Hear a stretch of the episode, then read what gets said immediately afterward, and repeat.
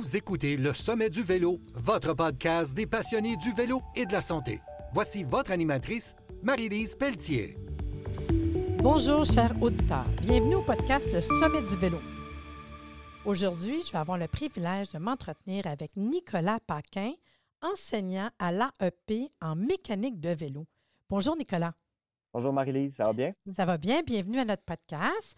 Hey, Aujourd'hui, il va être euh, question du fonction, de, mettons, le fonctionnement et aussi, on va parler aussi des objectifs de l'AEP en mécanique de vélo. En fait, je veux tout savoir. On va jaser sur tout quelqu'un qui veut savoir comment ça fonctionne. Allez prendre ce cours-là que je trouve super le fun. Je le sais d'avance que vous êtes dans votre première cohorte. Je suis bien énervée. Puis je le sais que vous êtes présent au sommet du vélo. Mais avant toute chose, Nicolas, euh, moi, je ne te connais pas. Puis les auditeurs non plus. T'es qui, toi? Qu'est-ce qui fait que tu es devenu professeur pour enseigner la mécanique de vélo? Conte-moi ton parcours. En fait, mon parcours, mon parcours, c'est la, combinaison de comme deux passions, parce que moi, ma passion, c'est une, évidemment, c'est l'enseignement, puis l'autre, c'est le vélo. De formation, j'étais un enseignant en éducation physique, puis j'ai travaillé au secteur jeune pendant quelques années scolaires, majoritairement en éducation physique et un peu en classe. Donc, la fibre enseignante, elle, vient de là. Puis euh, la mécanique vélo, c'est une vieille passion qui remonte à très, très longtemps. Mes parents m'ont payé le premier cours de mécanique vélo, je devais avoir 13 ou 14 ans. Pour vrai? oui, ça fait longtemps. Sans savoir que ça existerait un jour de même. Non, c'est ça, j'avais fait une formation vraiment de base. Wow! Puis euh, c'est ça, puis ça a été ma première, mon premier emploi étudiant en fait chez BC Kilico à Laval. J'ai été embauché là, j'avais tout juste 17 ans. Puis j'ai tiré ça tout mon cégep, tout mon parcours universitaire, puis même quand j'ai gradué puis que j'enseignais, je continue encore à travailler durant mes étés, mes fins de semaine et mes longs congés. Donc ça, ça a comme rejoint les deux. Puis à un ah, moment donné, Marc-André Lebeau, qui est le propriétaire de l'entreprise BC Kilico, m'a dit Hey Nicolas, il dit Écoute, ça fait longtemps que tu es dans l'entreprise, presque il y a 10 ans. Puis on part un AEP en mécanique de vélo avec le centre de formation des moulins Terrebonne. J'ai dit Ah, OK, c'est intéressant. Mais il m'a dit Moi, il dit Je suis bien bon pour pitcher des idées, mais concevoir puis enseigner ça, il dit Je ne suis pas capable, ça me prend quelqu'un qui a qui un background. Je pensais pas en arrière que Kilico était là. Puis c'est le fun parce que moi, je les connais bien. On restait à Sainte-Thérèse. Là. Ça fait trois ans qu'on est à Mirabel. Puis nous autres, c'est le magasin de vélo. Puis encore aujourd'hui, euh, on a été encore là deux mois. C'est un magasin que j'aime bien. Tu sais. Puis ils sont avant-gardistes, je trouve, quand même, pour un paquet de choses. Fait que je trouve ça mignon. Je savais pas le lien. Tu sais. Bien, il y a un lien très fort ah! parce que Marc-André voulait vraiment pousser là-dedans parce qu'on a une grosse pénurie de main-d'œuvre en mécanicien vélo. Puis lui, pour lui, c'est comme sa manière de redonner à l'industrie en général, pour lui, de ah! former des mécaniciens. C'est pour ça qu'il m'est arrivé avec ce projet-là. Puis il m'a dit, Nicolas, ça te tente-tu d'embarquer? Fait que là, ça a été comme un, gros questionnement pour moi, savoir est-ce que je quittais la fonction publique comme enseignant pour retourner plus dans, dans le privé puis aller enseigner là au centre de formation. Mais finalement, j'ai décidé de donner le go. Le, projet était juste trop stimulant pour. Ben non, mais écoute. Euh, puis je trouve que ça va vraiment chercher toute, euh, mettons, autant ta passion, parce que tu as l'air passionné comme professeur. Tu as l'air quand même allumé là, pour les petites minutes que j'étais avec toi, pour le, côté euh, professeur. Mais en plus, imagine, tu vas chercher, puis je dis professeur enseignant, mais en plus, tu t'en vas chercher le côté que tu aimes, le vélo. ça reste que je trouve ça vraiment. c'est quasiment noble. J'ai hâte de voir, de continuer à t'entendre. Fait que je ben, trouve ton parcours vraiment le fun pour moi, je le voyais vraiment comme la, une chance qui est assez rare, je vais dire, de combiner deux passions. Ben oui. J'ai, j'ai vraiment saisi la balle au vol. Il n'y a pas d'autre mot. Non, ben, je suis bien contente. Mais là, je comprends plus comment que c'est parti, euh, cet engouement-là, en fait. Là. Donc, explique-nous. Là, on parlait là, le fonctionnement, la structure. Là, je, je veux en savoir un peu plus sur l'AEP en mécanique de vélo. Bien, premièrement, c'est, un, c'est vraiment un AEP, donc ce n'est pas un DEP. Il y en a beaucoup qui pensent que c'est un DEP.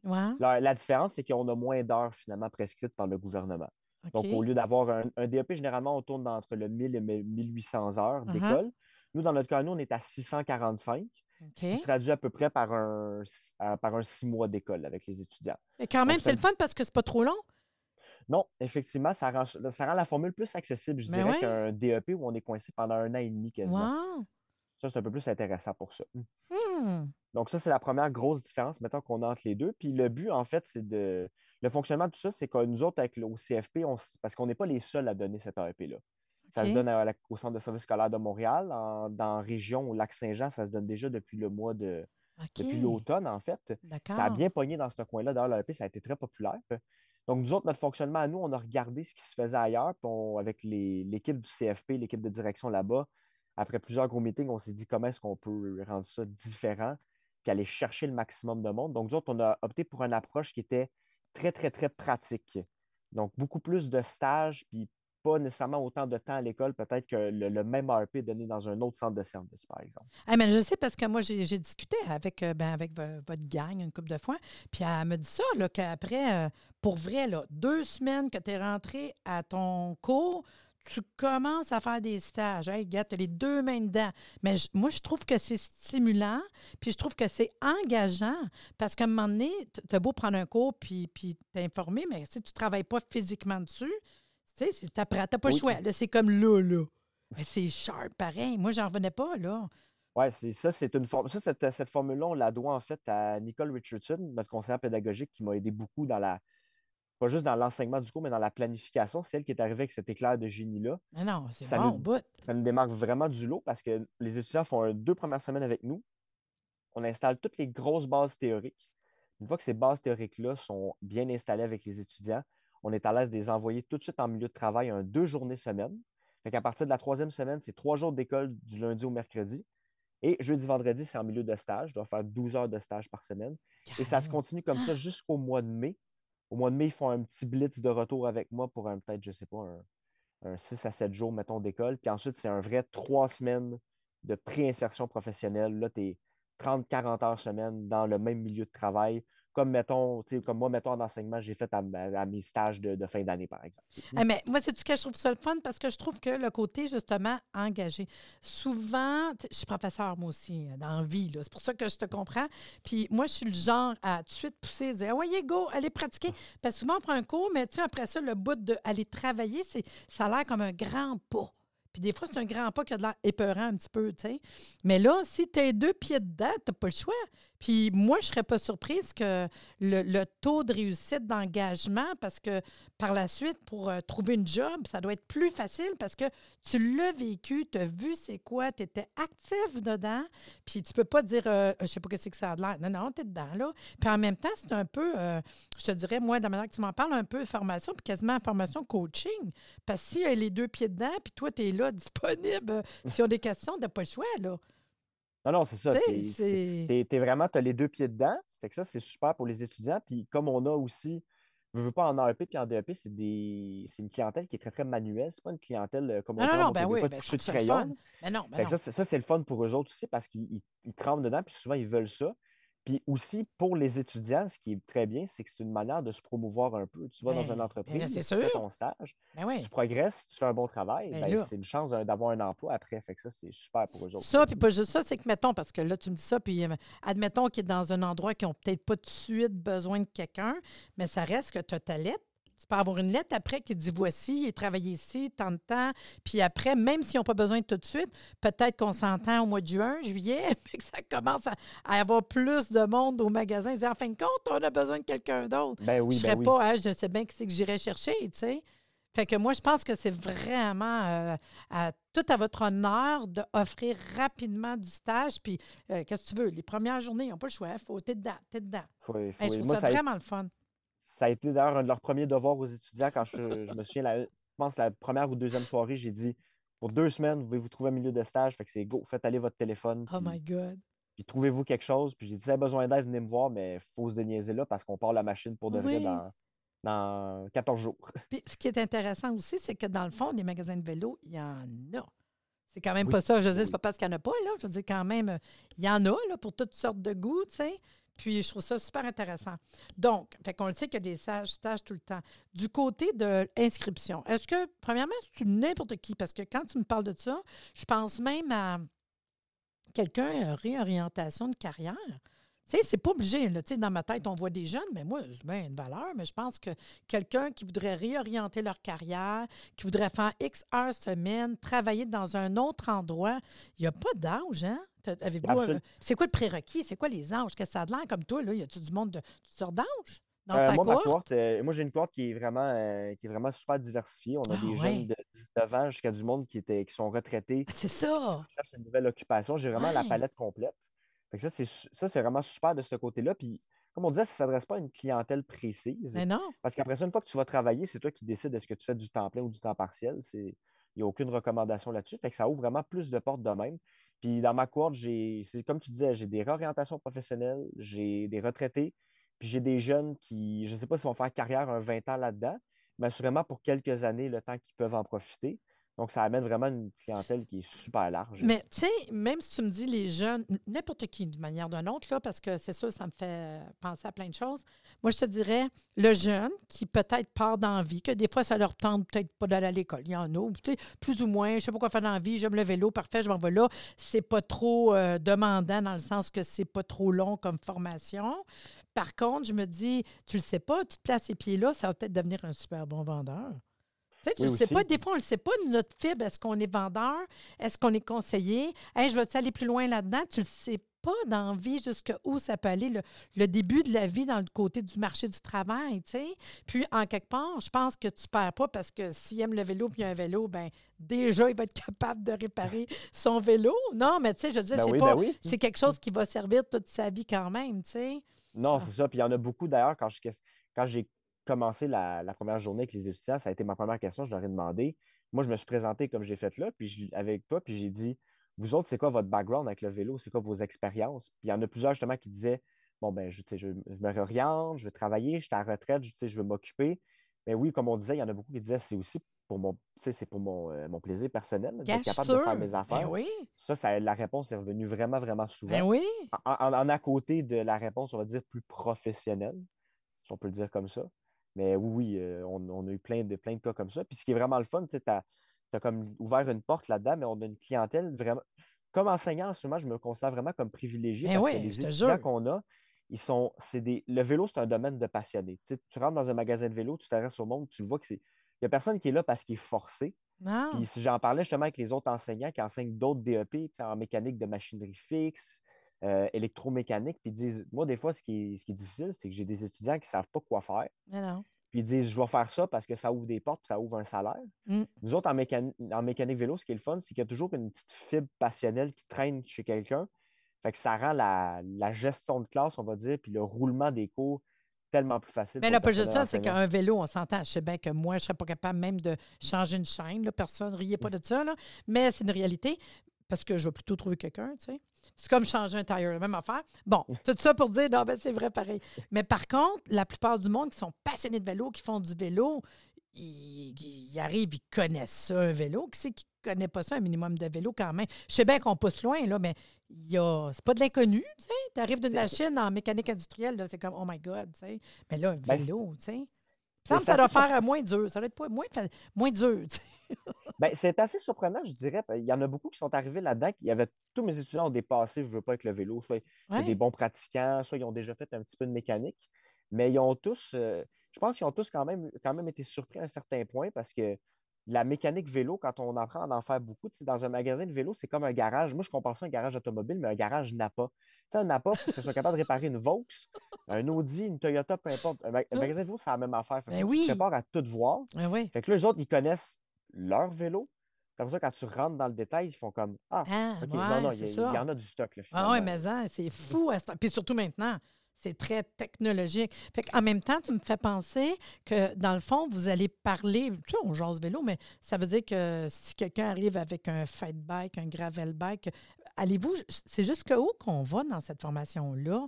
Sont-ils capables de travailler sur n'importe quelle sorte de vélo? Tu sais, je sais bien qu'ils vont apprendre sur le, sur le aussi, là, mais... Oui, bien, ils vont apprendre beaucoup en stage. Oui, c'est ça. Moi, moi, ce que j'ai fait, c'est quand on a conçu, quand on a conçu, ben, quand j'ai conçu le cours à l'automne, j'avais une prescription du gouvernement, un programme d'une dizaine de pages qui me disait tes étudiants doivent avoir telle, telle, telle chose mm-hmm. pour, avoir, pour être accrédités à leurs 645 heures. Mais ça, ça ne donne pas des activités, ça ne donne pas des, des examens, rien. C'est juste, il faut qu'on voit ça. Fait que moi, mon travail à moi, c'est que je prends les grandes lignes du, que le gouvernement m'a donné. Exemple, il faut que ton étudiant soit capable, on va dire, d'ajuster les roulements dans le moyeu d'une roue, par exemple. Ouais. moi, mon travail à moi, c'est d'organiser des activités puis des, euh, du contenu théorique et pratique pour qu'ils soient capables de faire ça. Mais l'autre partie de mon travail, puis que j'essaie aussi de leur donner en stage, c'est de les confronter au plus de situations possibles pour leur faire comprendre que même si j'ai, comme tu disais, un fat bike, un gravel bike, un montagne, ultimement, tout se rejoint et se reconnecte pour pas qu'ils soient déstabilisés. OK, fait que tu leur apprends de quand même euh, débrouillardise. Oui, ben, je leur ai dit que le système D, c'était quand même important en mécanique vélo. Ça, je l'ai parlé au début, mais j'essaie de, les confronter le plus possible à des situations diverses, pour leur toucher ah. le maximum d'infos. Comme ça, ils ne font pas le saut quand ils arrivent en stage. Puis s'ils n'ont jamais fait la procédure mécaniquement, ben, ils savent au moins que ça existe, fait qu'ils peuvent être accompagnés pour le faire. mon but, c'est qu'ils soient le moins déstabilisés possible. Puis en plus, euh, dépendamment des magasins où ils vont aller, euh, ben, des fois, ils ont des, sortes de vélos différents, tu avec des designs différents, des, cassettes, des, tout cas, un paquet d'affaires différents. Fait qu'à un moment donné, ben euh, c'est quand même le fun. Puis, mettons, mettons, bon, mettons que, hey, wow, OK, tu me parles de ça, je t'intéressais. Est-ce qu'il y a des frais? L'inscription, ça marche comment? Est-ce que c'est long? Comme toi, ta cohorte, c'est quoi? Vous êtes combien d'élèves, mettons? Nous autres, on a commencé une cohorte à 12 étudiants cette Quand même, oui. C'était une, petite cohorte, on voulait la garder petite volontairement pour la première. Parce que des défauts, il faut, faut, quand même s'ajuster, veut, veut pas. Mais au niveau de l'inscription, tout se fait sur, le site Internet du Centre de formation professionnelle des Moulins. Les inscriptions pour la cohorte d'automne vont ouvrir probablement, j'avais mis la discussion avec la directrice, mais autour du mois de fin mars, début avril, en théorie, pour la prochaine cohorte. Puis essentiellement, ce que ça, ce que ça prend comme prérequis, je me souviens jamais de mémoire, mais c'est comme des prérequis qui remontent comme genre l'équivalent de secondaire 3. Donc, ça, ça quand même demeure quand même. Ben, comme un DEP. Hein? Je pense qu'il y, y a des DEP que c'est secondaire 3. Là. C'est ça. Donc, ça, ça rejoint beaucoup de, ce côté-là. Il faut avoir en main, bien évidemment, les documents classiques euh, pour une demande d'admission euh, scolaire, donc certificat de naissance, idéalement notre code permanent que le gouvernement génère avec notre dossier scolaire, vous le retrouvez au besoin. Fait que ça fait le GLC du CFP. Puis en termes de frais, on a été super chanceux cette année parce que euh, d'un, Kilico s'est investi beaucoup au niveau du contenu matériel pour la formation. Oh. Donc, tout ce qui est outillage, euh, tout ce qui est outillage, matériel consommable et certains des vélos sur lesquels on travaille sont généreusement prêtés par Kilico. Et d'un hmm. autre côté, comme on commençait un nouvel AEP, on a eu la chance d'être très, très subventionné par le gouvernement. Donc, on a ah, été capable de garder cette année. Euh, les frais de scolarité étaient à 73 ah, cette année pour les 600 heures. Donc, euh, pas une blague, comme on dit en, bon québécois. Et les étudiants devaient se fournir accessoirement, donc à leurs frais, euh, un tablier, une lampe de poche et des lunettes. Euh, non, les lunettes de protection sont fournies. Un tablier, une lampe de poche et une paire de garde protection. Imagine! je me disais justement s'il euh, n'y a pas une base que je pensais, là, parce que je me disais, est-ce que c'est comme justement un mécanicien industriel qui va faire son coffre quand il prend son cours de base, puis qui sort avec son coffre à fin, puis pour pouvoir traîner? Fait qu'eux autres, il n'y a même pas ça. Mais ils doivent avoir le goût, à un moment donné, peut-être au fur et à mesure du cours, d'avoir un certain coffre minimum de réparation de vélo, non? C'est pas de euh, même, ça marche pas, ça marche de même. Que, ben non, parce que tu arrives quelque part, que tout le stock est là, que tu disais tantôt, un, mécanique de taux, c'est un peu de même pareil. Tu arrives là, ils ont tout leur stock, là. C'est ça. Ben nous autres, dans l'industrie, dans la majorité, je dirais 90-95% des magasins, l'employeur fournit à l'employé ses outils. Donc, c'est pour ben ça qu'on ne leur fait pas construire de coffre. Hmm. Il y a juste certaines boutiques très, très, très, je vais dire, haut de gamme et exclusives que là, les mécaniciens ont vraiment des outils plus dispendieux qui leur appartiennent dans des, dans des coffres individuels. Sinon, 95% du temps, c'est vraiment fourni par l'employeur. Donc, nous autres, c'est la même chose. Ils ont, un, ils ont un coffre qui leur est fourni pour la session. Mais comme c'est le leur, ils peuvent un peu l'organiser comme ils veulent. Ben Parce qu'il faut qu'ils fassent des inventaires des outils régulièrement, s'assurer qu'il n'y a rien de brisé, qu'il n'y a rien qui manque. Mais comme ils sont toujours dans le même coffre, ben, ils peuvent un peu l'organiser au début de la session à leur sauce pour qu'ils puissent se retrouver facilement. Fait que c'est pas à eux, mais ils se l'approprient pendant six mois malgré tout. Non, mais comme je dis, à un moment donné, peut-être qu'ils ont le goût peut-être de faire un petit coffre. Moi, je pense que ça peut peut-être finir de même. Là. Un pour personnel, eux autres, mais quand même.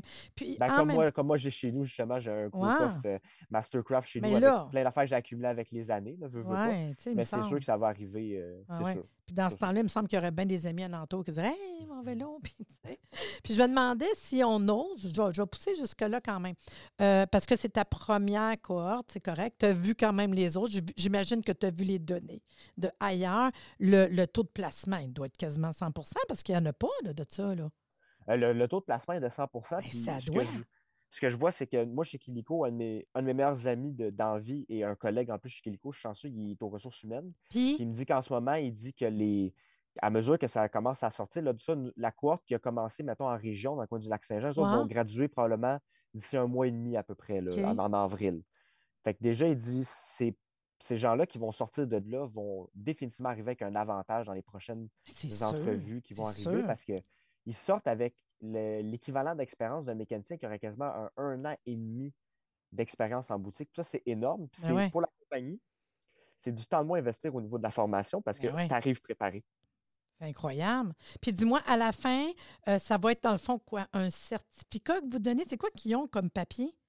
Euh, ben, c'est l'équivalent, c'est un diplôme émis par le ministère de l'Éducation, du loisir et des sports. C'est un diplôme. C'est vraiment un diplôme. Un. AEP, c'est vraiment un diplôme qui est émis du ministère, comme un diplôme d'études secondaires ou un diplôme d'études collégiales. C'est juste que c'est marqué attestation d'études professionnelles dessus. Ben, je trouve ça cute. Puis est-ce que tu penses qu'à un moment donné, je ne sais pas comment que ça fonctionne de ce côté-là, à un moment donné, ils vont peut-être pouvoir euh, dire euh, on l'affiche dessus dans ma l'endroit où ils travaillent? Parce que moi, je me pose la question si à un moment donné, les magasins comme ça de, de vélo, s'ils peuvent afficher que la personne a lu sa formation, tu t'imagines, je trouve que ça fait professionnel, tu sais, ils ont été formés. Je sais pas si à un moment donné ça va venir, parce qu'il me semble que ça ferait hot, là, tu sais. Bien, ça, comme tu dis, c'est oui, ça fait hot, ça fait professionnel. Oui. Si on se met un peu dans les de la clientèle. Ben, moi, je serais contente. moi, je trouve que ça inspire confiance. Ben là, sais, moi, je suis thérapeute qui a travaillé mon bureau, tu as, un diplôme. J'étais au danseur cet après-midi, il, y a le diplôme. Mais non, mais l'air de rien, même quand tu vas un peu partout, que ce soit dans la mécanique, souvent, ils ont des papiers. Tu sais, je trouve ça parce qu'il faut donner une lettre de noblesse aux cours qui ont pris pareil. Je trouve ça quand même quelque chose de, le fun. Puis, mettons, je vais encore essayer d'aller un peu plus loin.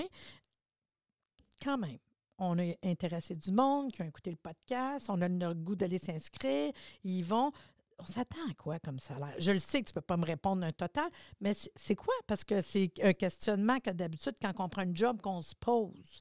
Est-ce qu'on parle de salaire minimum? Est-ce qu'on parle parce qu'on a pris une formation qu'on peut peut-être aller chercher quelque chose parce que, tu sais-tu, y a-tu un, range de salaire ou on ne le sait pas?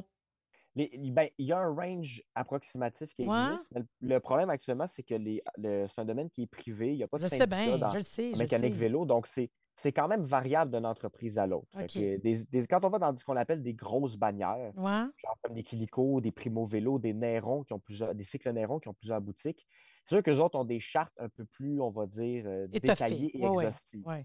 Mais encore une fois, ça reste propre à chacun à chacune de ces trois boutiques-là. Puis quand on arrive peut-être dans des plus petites entreprises ben où euh, le taux de rétention est plus fort parce que tu as un seul magasin et tu as le mmh même mécanicien qui est là depuis 20 ans, il peut y avoir des variations. Mais c'est sûr que moi, je ne m'attends pas à ce qu'aucun des étudiants qui sortent de ces cours-là, soit avec moi ou dans les autres centres de service, c'est sûr qu'on est en haut du minimum, assurément. C'est ça. Puis je veux dire, la réalité, c'est que c'est très réaliste dans les, dans les données actuelles pour un mécanicien qui prend du galon, qui prend de l'expérience, d'aller chercher éventuellement du 20 à 25 de l'heure. C'est très, très Parce qu'à un moment donné, il faut que tu te dises que, comme tu disais, le monde qui engage ces jeunes-là, moins engagé, je ne vais pas dire n'importe qui, je ne vais pas être pas fine, tu engages n'importe qui, mais tu en as un qui a l'expérience, qui a le papier, que tu le sais, qui a fait un stage. Ça vaut cher, mais cher, dans le sens que j'aime peut-être mieux prendre quelqu'un que cette formation-là, qui rentre que déjà jour 1, euh, je demande de quoi, il n'est pas comme les deux doigts dans le nez, si j'ose dire, mais qu'il sait où ce qui s'en va. C'est un plus-value. C'est vraiment. Euh, Vraiment une belle, euh, belle ah, orientation. Je trouve ça le Moi, j'avais l'impression, justement, parce que j'ai eu la conversation avec les étudiants au début, début de l'AEP, de quand on a fait la compétence métier formation. Puis moi, ce que je leur ai dit, c'est que j'ai dit, vous n'allez peut-être pas le vivre dans peut-être les deux, trois prochaines années, mais j'ai vraiment l'impression, il n'y aura probablement jamais de syndicats qui vont embarquer là-dedans. Mais je pense qu'il va y avoir une certaine standardisation des salaires qui va arriver. Oui, puis une demande. De demande. Oui. Hum s'il y a une demande, puis il y a, les jeunes qui sont là, ben, je dis les jeunes, les étudiants qui sont là, puis qu'après ça, écoute, oublie ça. Ça, je dis à un moment donné, puis même ceux qui travaillent, mettons, qui ont commencé là-dedans, qui aiment ça, ils vont peut-être dire, moi, je vais peut-être y aller, me performer, puis tu sais, parce qu'en quelque part, c'est un peu ça. On avait beaucoup d'entreprises, quand on a fait la, conférence de presse pour le lancement du programme, on remonte en, début décembre, beaucoup d'entreprises avaient manifesté un intérêt d'envoyer leurs employés se faire former. Ah des employés, souvent, mettons, des, des, plus jeunes, que ça leur prend du temps de former, mais on n'a pas nécessairement le temps. Mais non. Les former, on confie ça à un, organisme externe. Mm. Pour 73 ce n'est pas un gros investissement pour l'employeur. Puis eux autres, euh, je sais, ils vont mettre ça dans leurs dépenses. De manière ou d'une autre, c'est une réalité. là. C'est un ben plus-value. Il y a des lois là-dedans là, que tu faut que tu mettes tant par année. Là, fait que je me dis qu'eux autres, ils ont tout intérêt c'est le fun, hein, crème? Euh, t'as pas fini, là. C'est juste le début, là. Oui, c'est le début. fait qu'imagine, on fera peut-être un autre podcast dans six mois, un an, dire ma cohorte est terminée. Ben, on devrait s'en refaire un autre à la fin de la cohorte pour dire comment que ça a été, puis tout. Parce ben, certain. À date, est-ce que tu as vu des petits bugs ou tout, va, tout coule bien, tu es heureux, tu dors bien le soir? Euh, tout est heureux, tout coule bien, mais c'est sûr que c'est comme c'est une. C'est nouveau. C'est la première fois que je la donne. Moi, je suis très, très axé sur le, le développement professionnel. C'est sûr que moi, quand je finis une journée, je ne suis pas capable de me coucher de suite parce que je me dis, bon, là, telle activité, je me repasse mon cours dans la tête. Qu'est-ce que je peux adapter? Qu'est-ce que je peux changer? Ah, tu es consciencieux, je trouve ça cute. je, donne beaucoup, de demande beaucoup de feedback à mes étudiants parce que je veux être sûr que quand je vais arriver à la prochaine cohorte, ce qui a bien marché, qu'on le garde, puis ce qui a été peut-être plus lourd, plus long ou peut-être moins euh, stimulant comme activité, comment est-ce que je peux le modifier pour eux autres? Fait que oui, ça coule bien, mais c'est beaucoup de.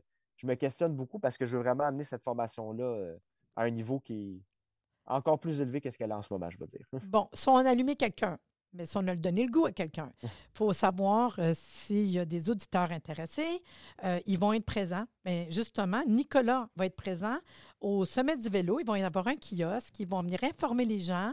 Fait que les gens vont venir te rencontrer toi et y a quelqu'un d'autre qui va être avec toi? Oui, il va y avoir euh, Eve Bissonnette qui va être avec moi, qui est du centre de formation et qui ont beaucoup travaillé cet automne. Eve est en charge essentiellement beaucoup de la, la promotion, du marketing, celle qui s'occupe de toutes les publications réseaux sociaux au CFP pour faire la publication et la promotion de tous les programmes, mais entre autres de la en mécanique vélo. Euh, puis j'ai été déjà avec elle dans des foires aux emplois et tout, donc ça travaille bien avec elle. Fait que ça va être une, une solide équipe qui va attendre le monde au kiosque. Ah, c'est le fun. Puis comme ça, s'ils veulent en savoir plus, bien, ils pourront venir te rencontrer au sommet du vélo. Exactement. Hey, t'es super fin. J'ai vraiment aimé te rencontrer puis t'écouter parler. Puis je suis contente de voir que les étudiants ont quelqu'un de passionné, qui, a vraiment le goût d'offrir un bon, une bonne formation. Puis moi, je te dis thumbs up, je te le dis tout de suite, comme ça, euh, je te crains un peu, mais on fera un autre podcast, je te le dis, afin d'accord pour voir euh, s'il y a eu des embûches, comment que ça a été, s'il y a eu des emplois, ils ont-tu été travaillés pour voir la suite quand même? Puis de toute façon, on se voit au sommet du vélo. Merci beaucoup, Nicolas, d'être venu aujourd'hui au podcast. Merci, euh, ça a, été, un plaisir. Et vous, les auditeurs, si vous êtes intéressés à participer au Sommet du vélo, le podcast, vous me contactez et sachez que le Sommet du vélo, c'est un événement par année et un podcast tout au long de l'année. Puis le prochain sommet sera le 12 mars prochain de 9h à 17h. Il y a sept conférences, des exposants, des experts en vélo, un repas, des tirages. Puis si vous êtes une communauté, un groupe de vélo, vous me contactez. Je vais vous expliquer quoi faire pour avoir une belle petite table réservée à votre effigie. Puis, euh, j'ai des belles promotions pour ceux qui veulent avoir des tables. Puis, si vous voulez plus d'informations, ben, vous allez sur le site www.arrsanté.ca ou Sommet du vélo sur Facebook et Instagram. Et sur ce, je vous dis à bientôt.